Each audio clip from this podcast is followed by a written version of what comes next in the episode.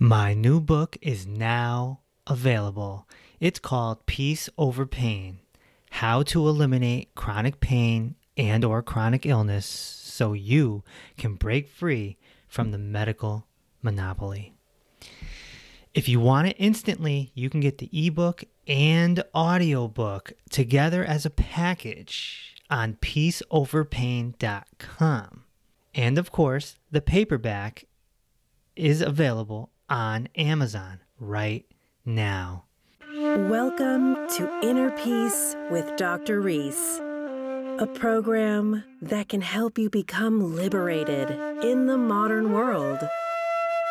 Now, here's your host, Dr. Kevin W. Reese. Are open relationships possible? Welcome to episode number 148. Today, I'm talking with Dr. Joli Hamilton. She's a research psychologist, relationship coach, and best selling author. Before we get into this conversation, I want to ask you to sit down and relax and take in this very interesting recording. Let's begin. Dr. Joli, hello. Hello, hello. It's nice to be talking to you, Dr. Kevin. Love these doctors, right? That's right. So, what's the gist behind an open relationship? Mm. I think most people would, if they're not familiar with an open relationship, would probably say that the gist is about getting laid more. That's not it, though. The real gist is about being authentically responsive to your desire and being utterly honest with everyone involved about how you're going to act on that desire. I mean, how many people are doing these open relationships? Because you know, it's something I've always, I've always, I don't know if it's just, I don't know if I'm a pig or it's natural. I don't know, but I've always had that in the back of my mind of why do I have to be 100% with this person 24 hours a day? Why can't there be a little more if we both agree on it? Is that basically what an open relationship is? Yeah, so so let's first address your first question that um the numbers that we have are never going to be perfect because a lot of people will not be able to talk about um, non monogamy and open relating until our culture kind of catches up with the curve. But what we do have for numbers tells us about 5% of people are practicing some form of consensual, negotiated non monogamy at any one time. And that's like North American numbers. And about 20% of people have tried it at some point. That, so that's about the same number of people as who have cats or play musical instruments. Okay. And um, in a recent national study, uh, millennials showed about 33 to 40% of them were interested or open to open relating. So everybody knows somebody who's at least interested. Yeah. yeah. it is normal. You're normal for having considered it, for having it percolate up. And that desire to have your have your needs met, have your wants met by more than one person, yeah, it's completely natural that that would happen. Now, that doesn't mean you have to act on it.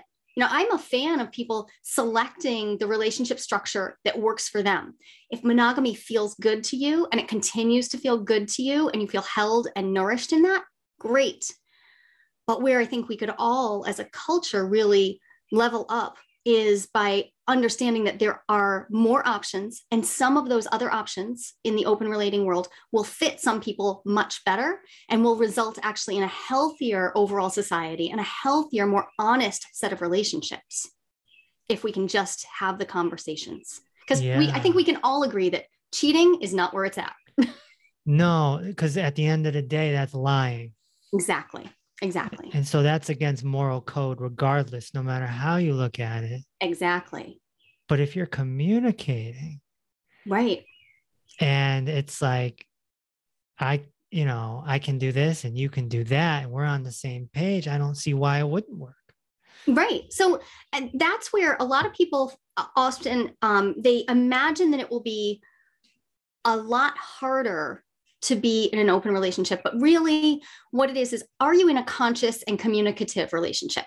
If you are, then the number of people you choose to interact with intimately, whether that's sexual intimacy, emotional intimacy, financial intimacy, um, child rearing intimacy, the number of people isn't the key to whether you do this well.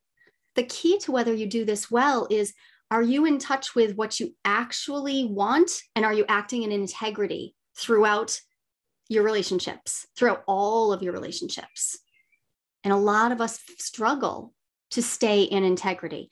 And it can be even more of a struggle if we're swimming upstream, if we're doing something that's a little outside what was expected of us. Mm. And that's where we have the big opportunity to not only consider whether we maybe want open relating, but can we just support people honestly, consciously exploring relationship structures around us without judgment, as long as they're doing it in integrity.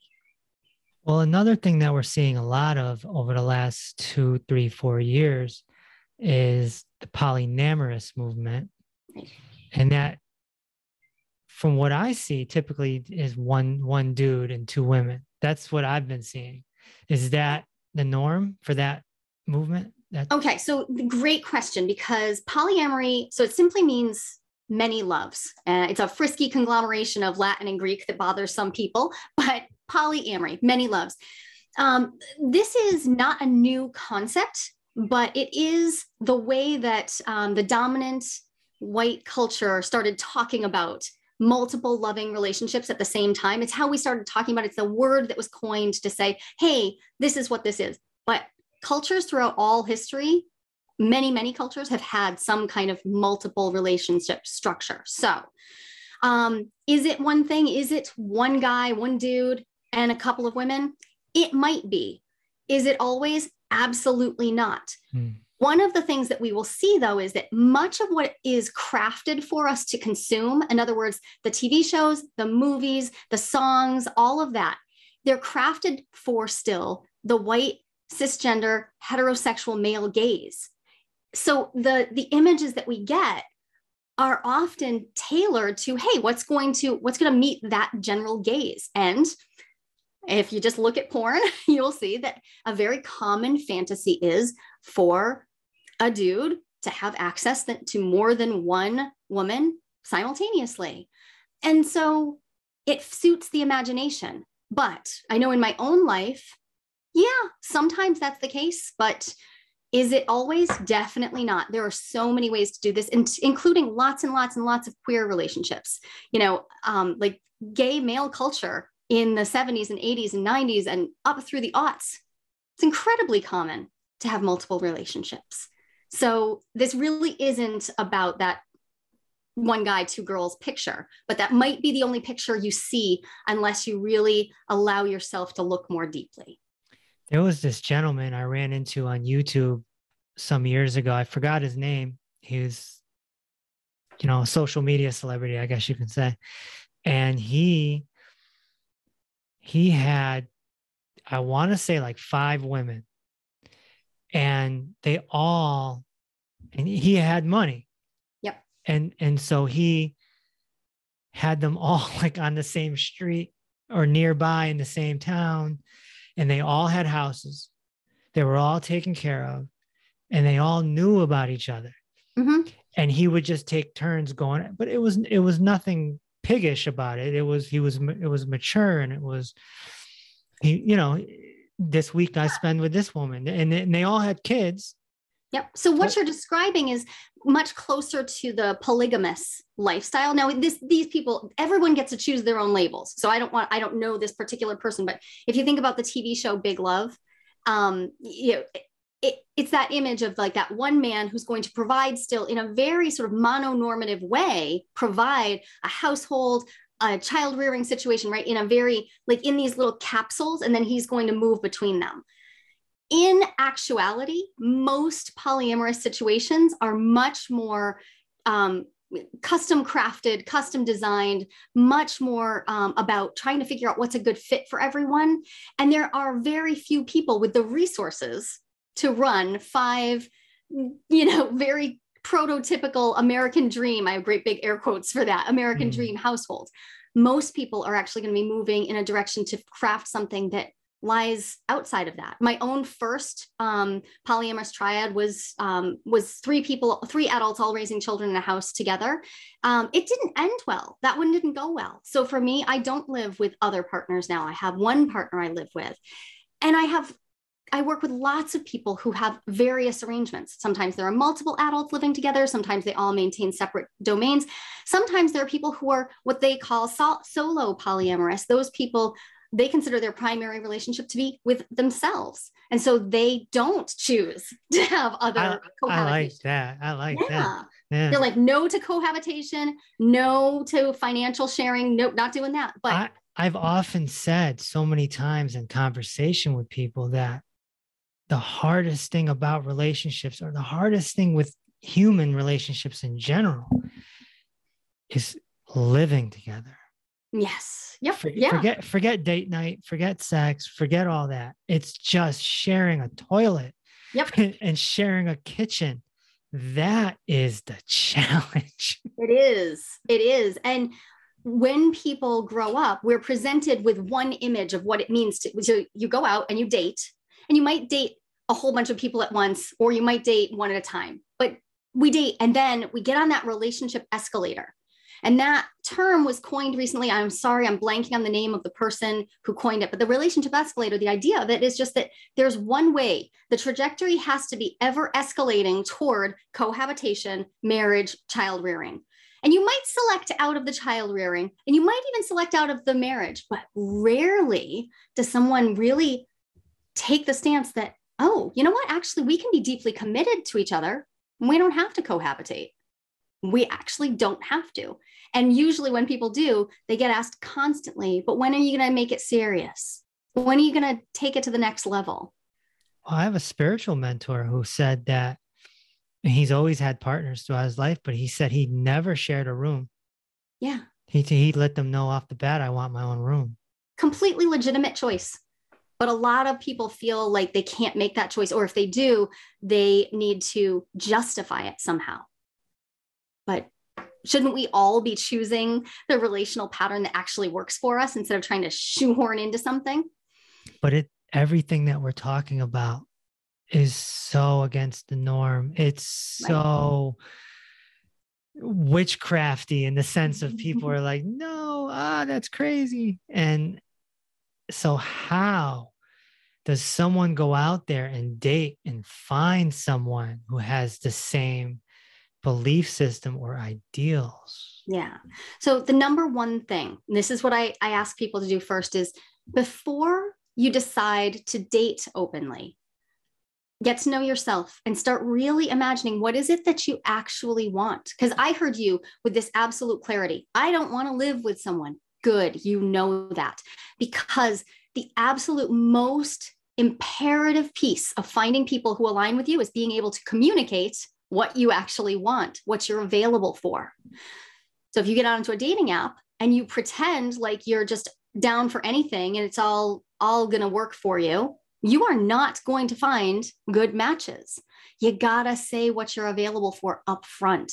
I mm-hmm. date, I'm on apps, my husband's on apps. It's not that hard if you're very honest from the get-go.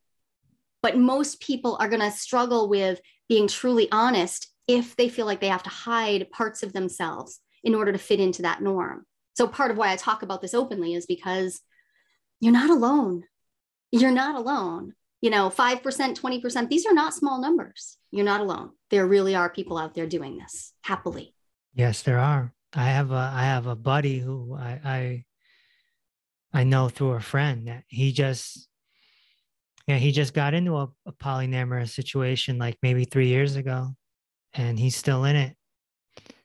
And so I, I don't know the details, but I'm just bringing that up to say that it's definitely happening. Yeah. And, and m- my first experience with it was was right after I got my doctorate too, and I I changed my Instagram to, you know, Dr. Reese, right? Why wouldn't you? Why wouldn't you? Why not? I did too. and this beautiful woman slipped into my DMs one day. And she's like, Ooh, you know, I'd love to get to know you and this, that, and the other. She was from Texas. And she was like, I'll fly out there. Let's have a date. And I'm like, who, who, this is, this is, um, not normal. and, and she told me that she's polyamorous. I had to look it up. I didn't even know what it was.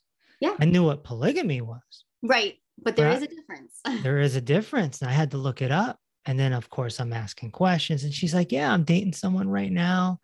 And she's like, uh, I'm looking for, you know, like my my number two or, or my B or whatever term she used. And I'm like, What? What? what?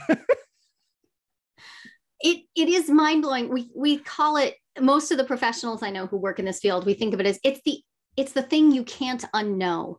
It once the glass shatters and you're you're made aware that this is a way that people are relating out there, it can break a lot of the ideas that you take to be just givens, just granted, for granted. Like if somebody approaches me for dating, then they want to get on that relationship escalator with me. But in fact, that's not necessarily the case.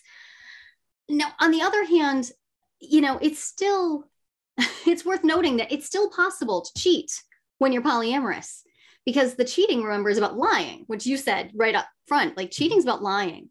So people have to be really willing to again stay in integrity and name. So I like that this woman told you, "Hey, I'm looking for my second. I'm looking for a secondary." While not everybody wants that relationship hierarchy, naming it, if that's what you're available for, naming it, saying, this is what I'm looking for. I'm not available for, in this case, I would probably say she was going to tell you she wasn't available for primary partnership. Totally cool, so long as you know about it. But let's say somebody doesn't tell you that, or they don't tell you that they're polyamorous. Now you find yourself, you know, deeply having having big feelings for someone. You don't know those details. That sucks for everybody involved. It's all about the honesty. Yeah.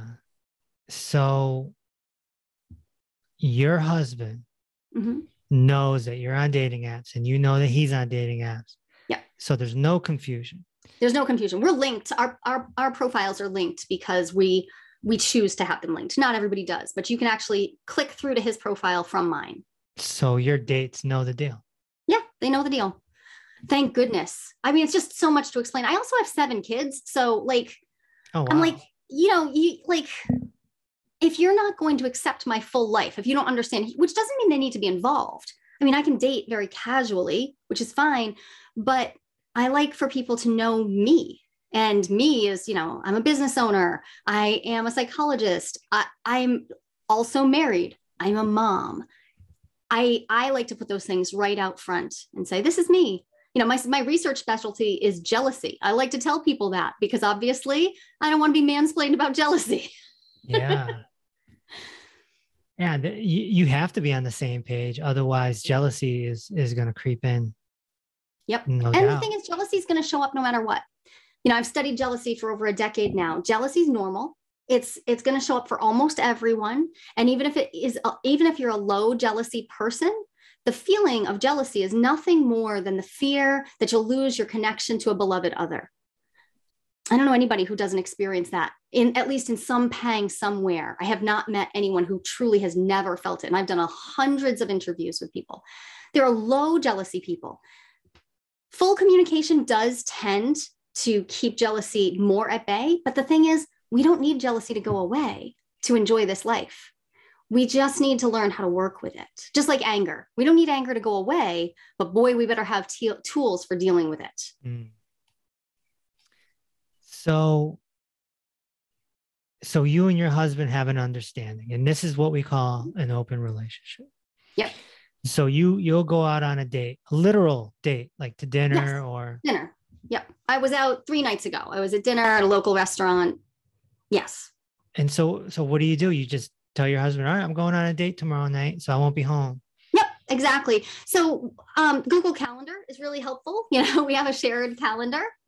Um, so because it's just a lot to keep track of, and it's not just the dating; it's the rest of your life that you live together. So I like sharing a calendar with someone, um, but most of my partners I don't share calendars with. So it's exactly like any other dating situation when you're in that stage where you're still very separate. Now, he needs to know when I'm going to be gone because there might be something to do around the house. Um, we share finances and we share a household, we share children rearing, child rearing responsibilities. He's your partner. He's my partner. And sharing and communicating about what I'm doing for pleasure for me is part of that partnership. And and the same listening hearing what he's doing for pleasure. In other words hearing when he's going out on a date hearing when he's excited about it hearing who he's looking forward to meeting. Those are exciting things for me because i i fostered compersion as much as i can. Compersion is you know the feeling of joy for another person's joy sort of the opposite of jealousy but not mutually exclusive sometimes i'm jealous and compersive can competitiveness creep in? Because let, let's just say your husband goes out on a date mm-hmm. and and he comes back and you find out this this woman that he went out with blew his mind like it yep. was unbelievable yep now do you try and step your game up to like yeah you know I, I find myself actually i think i'm in any anybody who's seen the show friends will relate to this. I think i have my um, my chandler moment when if he says that she's really really funny that's that's when i that's when i fall out of bed and i'm really nervous. I yeah i i, I don't get too competitive about looks or about sexual prowess or any of that but oh man i like being the funny one in the room. Uh, that said you know i don't think we've been at this a long time um, in this particular relationship, this configuration, 13 years now. So, do I step up my game? Yeah, I'm sure I have unconscious behaviors that absolutely are that coming up. But what usually happens is I lean in so, wherever there had been a bit of leaning out and maybe a, a, bit of boredom creeping in, often this will respark that little bit of, oh, right, this is a person I really care about. Because that's what jealousy is for. Jealousy's purpose is to reconnect you to some your beloved, right? So, as soon as I feel that jealousy, because competitiveness is nothing more than a piece of jealousy. So, if, if I feel it, it rises up. My job is to use my prefrontal cortex to override my primal instinct to fight, flight, freeze, or fawn, and instead move toward, ask for what I need, to tell him how much I care about him, to shower him with compliments that are genuine, and to ask for reassurance if I need it. It's not really that complicated. It's not that easy, but it's not that complicated either. We've only been on this call for 20 minutes and it's it's it's it's already packed it's a lot of it's a lot to assimilate when we are soaked in the monogamous paradigm our whole life we've marinated in it. Just introducing the idea. It's a lot. I never thought monogamy was natural. I mean out of the animals isn't like penguins one of the only ones that are there so monogamy in the zoological sense um you know technically would mean paired for life but humans don't do that. We pair in a serial monogamous way at best, you know, one at a time until we break up with someone. Um, so it's rare for someone to be monogamous in a truly zoological sense. And when it comes to the animals, what we know is, yeah, there's such a thing as pair bonding, and there are there's multiplicity, just like there are multiple ways to partner. We're animals. We have instincts and desires, and humans are creative. Even if that weren't true, mm. we are incredibly creative. We figured out how to have a space shuttle. Yeah, we could figure out how to have two partners at the same time. Sure. so now that the digital age is here in full swing, digital world order, this can all come out because because of the app game, right? Like the totally. app, apps have opened it up wide open, right? Yeah, it changed things because so the, the modern movement of polyamory, the modern movement of open relating, you could date it back to, say, the 60s, like the, the sort of common version that we're talking about right now, the 1960s, the summer of love, right? Like you, you've got this, this free love idea. And for those first few decades, you've got people who are in their local communities just trying to signal each other, right? Just like, how do you find out who's game and who's not? How do you figure out who will swing with you and who won't? It's a much more um, undercover, there's lots of signaling. And then we have the internet. And then we have apps. And yeah, it changes everything. I mean, on my particular profile, it just says, I'm non monogamous, I'm pansexual, here's what I'm looking for, here's what I'm available. It just says it. It's a very different game. And post pandemic time, honestly, so many people are dipping their toes in the water that it's, um, yeah, the apps really have blown things wide open. Yeah. And distance. I mean, like you said, people will find you from Texas or from wherever. And I date one of my long term partners lives in California, another one lives in Texas, and I don't see them very frequently, but doesn't matter. You just you see them when you see them. Well, it's it's it's an it's a night it's a practical idea to be bonded with someone as your life partner, but still interested. but still having fun out and about it keeps it spicy. It keep you know it, it's like instead of eating the same thing every day you get variety in your diet. So that's one way to think about it. And i think that is how a lot of people think about it. They think about a sort of primary partnership that is their life partnership and they build a life around that other people really truly uh, feel like that model does not work for them they want multiplicity in a in a really creative way. They want to make a life that has either multiple partners that nobody lives together, or they want to have multiple adults living and raising a family together, or they want to have multiple relationships that ebb and flow over time without hierarchies. There are so many ways to do this. Um, so, that idea of primary partnership is it natural? It's one of the natural ways to go about it. Is it the only way? Nope.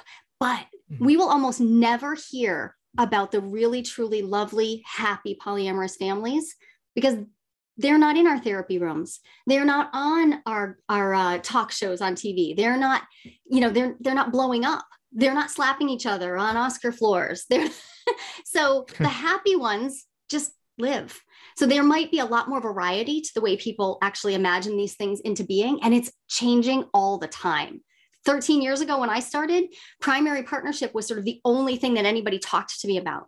But now relationship anarchy is really much more commonly talked about and really creating exactly the scenario you want without and trying to really allow yourself to set down that idea that there has to be a hierarchy. And that yeah. works for a lot of people. Yeah. But you got to blow your mind open. When you met your husband, you guys knew the deal right away or you morphed into it? we were both married to other people. Um, my partner wanted out when I decided I, I wanted a multiple person relationship, and his partner invited me into their relationship. Mm-hmm. Um, so we lived all together for two and a half years. And when they got divorced and finished, I didn't expect that I would necessarily stay with my person, right? I didn't think that this would be this this life person. But another couple years went by and it became very obvious that I wanted to build that child rearing life with him. So, yeah, we've always been, though we have dipped our toe back into monogamy. We took a year after we got engaged and tried monogamy out and found that it just didn't work for us. It just wasn't aligned philosophically. So, we could practically, we could pull it off in a practical sense like, okay, I'm not going to sleep with anybody else. I'm not going to go on other dates. But it just didn't make any sense to us. And in part because both of us are pansexual. So it really started to get confusing when I would go hang out with a girlfriend who was a straight girl who I wasn't who wasn't going to have sex with me. We were just going to go hang out. But what was the difference between that and when I would go hang out with a girl who I might possibly? It, it started to become this tangle that we were like, what are we doing? We're trying to limit. Are we trying to limit each other's sexual access, or are we trying to limit each other's friendship intimacy? And it got really confusing. So we we decided that monogamy wasn't for us because it was actually just too confusing. So what what's pansexual mean? Pansexual means that um, so my husband and I both were born into um, cisgender bodies. So we we aligned basically with the genital ass- assignment that we had when we were when we were born. So I'm a woman, he's a man, though he is experiencing his gender as fluid these days pansexual is our orientation. So that's our gender. Our orientation, each of us experiences attraction without any attachment to the gender of the person. So people typically will say bisexual, like I'm attracted to guys or girls. Um, both of us have found that we're actually attracted to people who are non-binary as well, trans people. It, just, it just doesn't matter. Um, both of us have found that we are both not just romantically, but also sexually attracted to people based on really their souls, their their personalities. Hmm. So gender just doesn't really weigh into it. Okay, so you're not the average doctor. I'm not. That's true. I'm not. I'm not either. But I'm, you know, nutrients and you know right. mu- muscles and bones. But you're somewhere else. Where? Yeah. what? What's your clientele look like? What do they come to you for? Yeah. So my clients are people who are used to getting what they want in life. and when they want more um, out of their love life, often they are people who have already built a business. They've built a life. They're you know practicing at a high level. So i have a lot of doctors lawyers actors ceos people like that who then say okay i've heard about non-monogamy. I, I want to make that leap but i've got a lot to lose. I don't want to screw this all up. The sooner they come to me, the better off we are because people often will jump in the deep end of the pool and they don't take a really careful look at how to do this well. So I like to work with people when they're transitioning from a monogamous identity, a monogamous paradigm, into a polyamorous or non monogamous or open one. And during that transition, we figure out what's your version of this going to be. And if perchance your current partner and you find that you are not aligned, then we work on how do we how do we consciously uncouple from this so that you can do that well rather than just burn it all to the ground because you want to have sex with other people. So it's mm. a very intentional process. And these people are they're people who are used to putting intention into their life, but they often don't feel safe to talk about this even with their therapists um, or their doctors because it is outside the norm. And a lot of times they're afraid to be public about this because they're afraid of judgment. They're afraid of how it will impact their larger life. What's the one thing that ignites a sex life? Ah, yeah. It's just one conversation. If I could have everyone in the world who happens to have a partner that they can have a conversation with tonight, have a conversation, it would be this ask your partner, what is sex? And ask yourself, what is sex? Do this in a way that lets you each really reflect on like, how do I know when sex has started? How do I know when I'm having sex? How do I know when sex is done? What are the actions of sex? I've taught sex educators, counselors, therapists for years, and I've gotten rooms full of people together and I ask them, define sex. What is sex?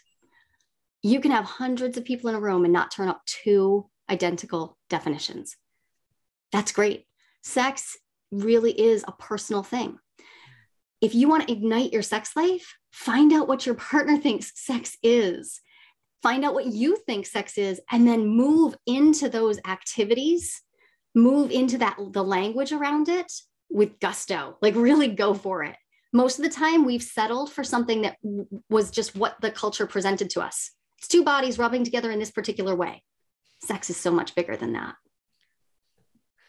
Yeah. And so what when you're doing the the multiple partner thing, how does sex fall into that? Are you on I mean obviously uh, I'd have to assume there's a rule for condoms and things of this nature because you don't want to pass yeah. anything around, right? Absolutely. You know, it's interesting. The number of uh, the numbers tell us, the data tells us that people who are openly, consciously negotiating their non monogamy are practicing safer sex more, much more than people who are cheating. So, just from a sheer numbers perspective, it's easier if you can be honest with everyone. Um, most of the really practical advice I give as a certified sex educator is that you need a regular testing schedule. Also you need a you need a backup plan for if a condom breaks or if somebody doesn't follow through on their agreements. You need a backup plan. How are you going to handle that? You want to negotiate that all while everything's calm cool and collected. So you want to set some i don't they are rules but you could also just think of them as agreements. I like to use the word agreements because you're agreeing to a thing. Sometimes people break their agreements so then you need to have an agreement about what will happen. What are the consequences if an agreement is broken? And one of the keys to having a really generative set of agreements around safety and sexual health is to put in line the steps that will happen. And then remember that there's nothing dirty about getting a sexually transmitted infection. They happen. So do colds. So does right. COVID. Stuff happens, right? like we we can get an infection and then we seek help for it. So if we destigmatize that while also saying, hey, and you know, cough into your elbow, please. your condom is coughing into your proverbial elbow. Use it. It's there for a reason. It's actually one of the few things the medical system can cure. Right, exactly. There's a lot of stuff that they can do. And and today, you know, if for instance, if you're if you're having certain sexual activities as part of your routine, get on PrEP. You know, if you're a man who has sex with men, get on PrEP. It's it's great. It does the trick. It we have figured out how to manage much of sexual health, but you got to ask your doctor. You got to be willing to say, "Hey, just because it says I'm married there doesn't mean I'm monogamous." I love telling my gynecologist that. They've been great about it. They're like, "Oh, you're not monogamous. Okay, great. You want a panel? Great. Do it." They're they're practical. They're pretty practical people are you how would you say what would you say the main difference is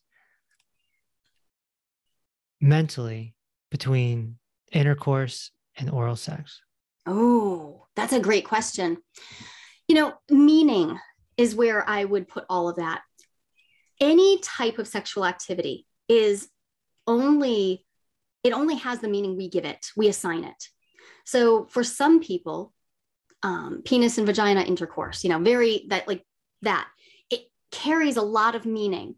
Um, some of that's because it can result in impregnate, impregnation, right? Mm-hmm. So some of that meaning is from that, but some of the meaning is just what we've been taught, what we've been told it means. The whole concept of virginity, the idea that there even is such a thing as virginity, for instance, starts adding weight and meaning to it.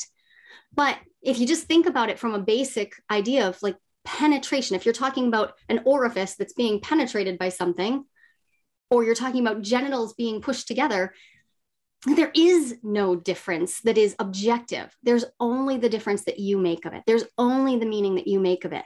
But a lot of times we don't give ourselves the chance to reflect on what does this mean to me? Am I is this just orgasm seeking behavior? And if so, does my partner know that this is just orgasm seeking behavior? And if so, are they okay with that or should I just masturbate? Because that's fine too. I've never heard anyone say orgasm seeking behavior. Oh yeah, so that's how Kinsey decided. Um, Alfred Kinsey described sex. That was his definition of sex was orgasm seeking behavior. Now I wouldn't define sex that way. I would make a much bigger picture of. Um, actually, my husband's definition is my favorite. Um, it's the overlap of two or more people's erotic stories. Hmm so it's it's a huge, it's a very broad picture. But Kinsey, who was uh, you know one of our early um, initiators of modern sex research, thought about the orgasm as a real like a real um, turning point in whether something was sex or not. I, but there are lots of people out there who don't have orgasms or who don't care about them or who are practicing orgasm um, suppression. They're not participating in them, but they might still be having sex. There are like there are so many ways to do this to me, orgasm is very meditative. Mm, right. Okay. So meditative, the whole process from start to finish, from like a arou- early arousal right through to the end. No, not not the not the getting there part. Okay. But the actual orgasm and let's just say the five minutes after, it's very Okay. So for you, yeah so if you think about the Masters and Johnson chart where they they show when you're you're you're responding to erotic stimuli right? And you start going up that roller coaster click click click click click click click. But you reach a spot where we all do where the orgasm becomes inevitable right? That's probably the moment when you you tip over the top of that whoop okay now you couldn't stop even if you tried. Yeah and then right through the period where you are coming back to homeostasis that that refraction period that like that time for you you i hear you describing it as meditative. For me that period of time is reverie. I feel a very outward burst and it feels like reverie or so not so much an inward and quiet but um, i feel connection to something divine and something very big very like universe size big um, mm. and everybody's different every i've witnessed a lot of orgasms and they definitely look different yeah I, i've i've always told clients and you know when i'm doing seminars or whatever and when when nature comes up you know mm-hmm. i like to tell people that you know there's four things that happen to a human that are very very much nature. And it's crying it's laughing it's sneezing and it's orgasm. And this is what connects us to the divine is these four things. Because there's something very pure about all three. Sneezing like orgasms similar once you cross that point then there's nothing to do. Yeah you just the, surrender. You surrender to the sneeze. Yeah. and but yeah. for people with clitorises i mean orgasm can be elusive. It can be it's often shrouded in mystery for many people. I i've met many people many women who have not been exposed to the ways the myriad ways that there are to learn to have an orgasm or they've been told that men should give them orgasms which is simply the most bizarre idea i, I think i've ever heard in my life. Um, it's your body. It's it's yours to give you. Someone else may facilitate. Great. Um, but so there's a i think that idea that it's like a sneeze is it's true in one sense. And then in another i think there is a real um, tenderness that many people have to sur- they have to surrender really early in the process because they have to surrender to to eroticism right? The long mm. slow buildup is normal. The average time it takes a woman is 25 minutes. 25 minutes. We got to be patient with ourselves. So when you said meditative being in this woman's body over here i was thinking oh yeah sure. The the beginning stages for me are incredibly meditative. I'm i'm being present to my body. I'm allowing myself to drop in. I'm allowing myself to find the right positions the right breathing pattern to allow me to feel present. So that part is all is. And then i tip over and i feel like i'm in reverie and i i feel too far gone to feel meditative. So just the differences in our bodies and then what we the meaning we make out of it is is really profound. And I, I think that's really one of the beauty points about being a human. Yeah, I mean, we we can definitely get tantric with it, right? We can right turn right. it into a whole.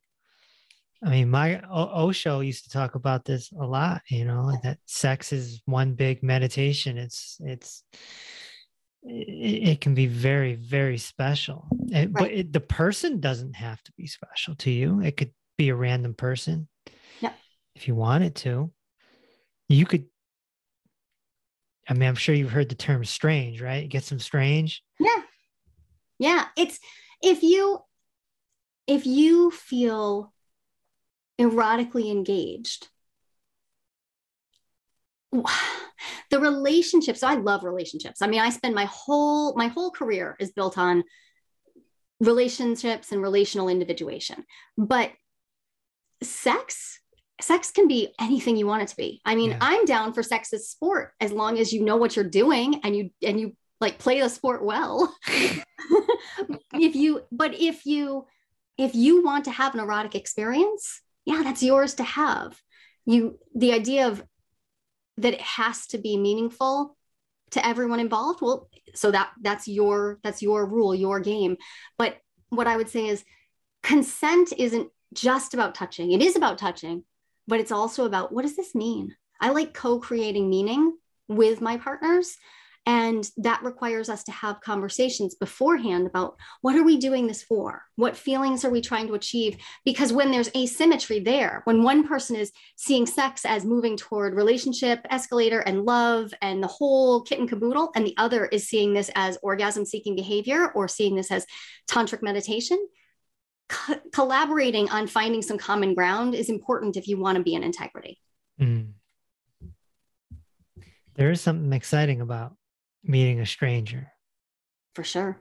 And Absolutely. then, you know, there's some flirting and it just keeps building. And you have this feeling of, I may never see this person ever again. Right. But there is a there's a key step in there that I Mhm. think a lot of people miss when they want some strange. um, you still got to have the awkward conversation about when you were last tested and how you're going to be protective of your sexual health. You Mhm. got to have that conversation. There is no excuse in any situation for not having that conversation.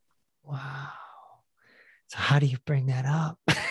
It's okay. I got it. Here it is. It's super, super easy. Um, really, really, really simple. When's the last time you were tested? I was tested two weeks ago. Here are my results. You pull up the app that your practitioner already has. Everybody's practitioners have apps, and you get tested every three months or six months or two months or whatever you have decided with your practitioner is the right rate for you. So you say, you offer your results and you ask them for theirs. And if they won't share them, don't have sex with them. Hmm. Nice and simple. Interesting. We just have to destigmatize the idea that that this is that this is somehow too personal to share. You're talking about sharing something so intimate, whether it's emotionally intimate, physically intimate, or you're just going to enter that meditative state of reverie together. Maybe you're going to go get some orgasm on for that five minutes. Don't you want to be in a space where you have felt safe enough to say to somebody, Hey, do you currently have anything that I should be aware of? Here's a good one. If somebody discloses to me that they have herpes, I'm like, cool. Do you have any symptoms? That's all I need to know. I will still have sex with them. There's nothing wrong. They have herpes. That's okay. I just need to know do you have any symptoms? Are you having an outbreak? If you are, cool. Can we meet again in three weeks? When you're not having an outbreak, give me a call. We have ways, we know how to deal with this. But when people use words like, I'm clean, you are adding to the stigma. Let's Hmm. just stop it. Just stop it. It's not worth dehumanizing someone. It's not. Interesting. Yeah, yeah. This is stuff you don't hear every day. I do, but I swim in this circle all day long. This is, right. I made my whole life talking about sex for a reason because I love talking about sex. And the more you do, the more you have these conversations. So the first time you're in an elevator with someone and you say to them, So I was last tested three months ago. All of my tests were clear. I can show you on this app. Here's the pic. The first time you do it, your hands are probably going to sweat a little bit. Your voice might shake. You might even want to preface it with, This is a kind of an uncomfortable conversation, but it's one that I really feel committed to having. The hundredth time you have this conversation is just no big deal. You just Is- say it. is it is it is it covered by insurance to get tested that much?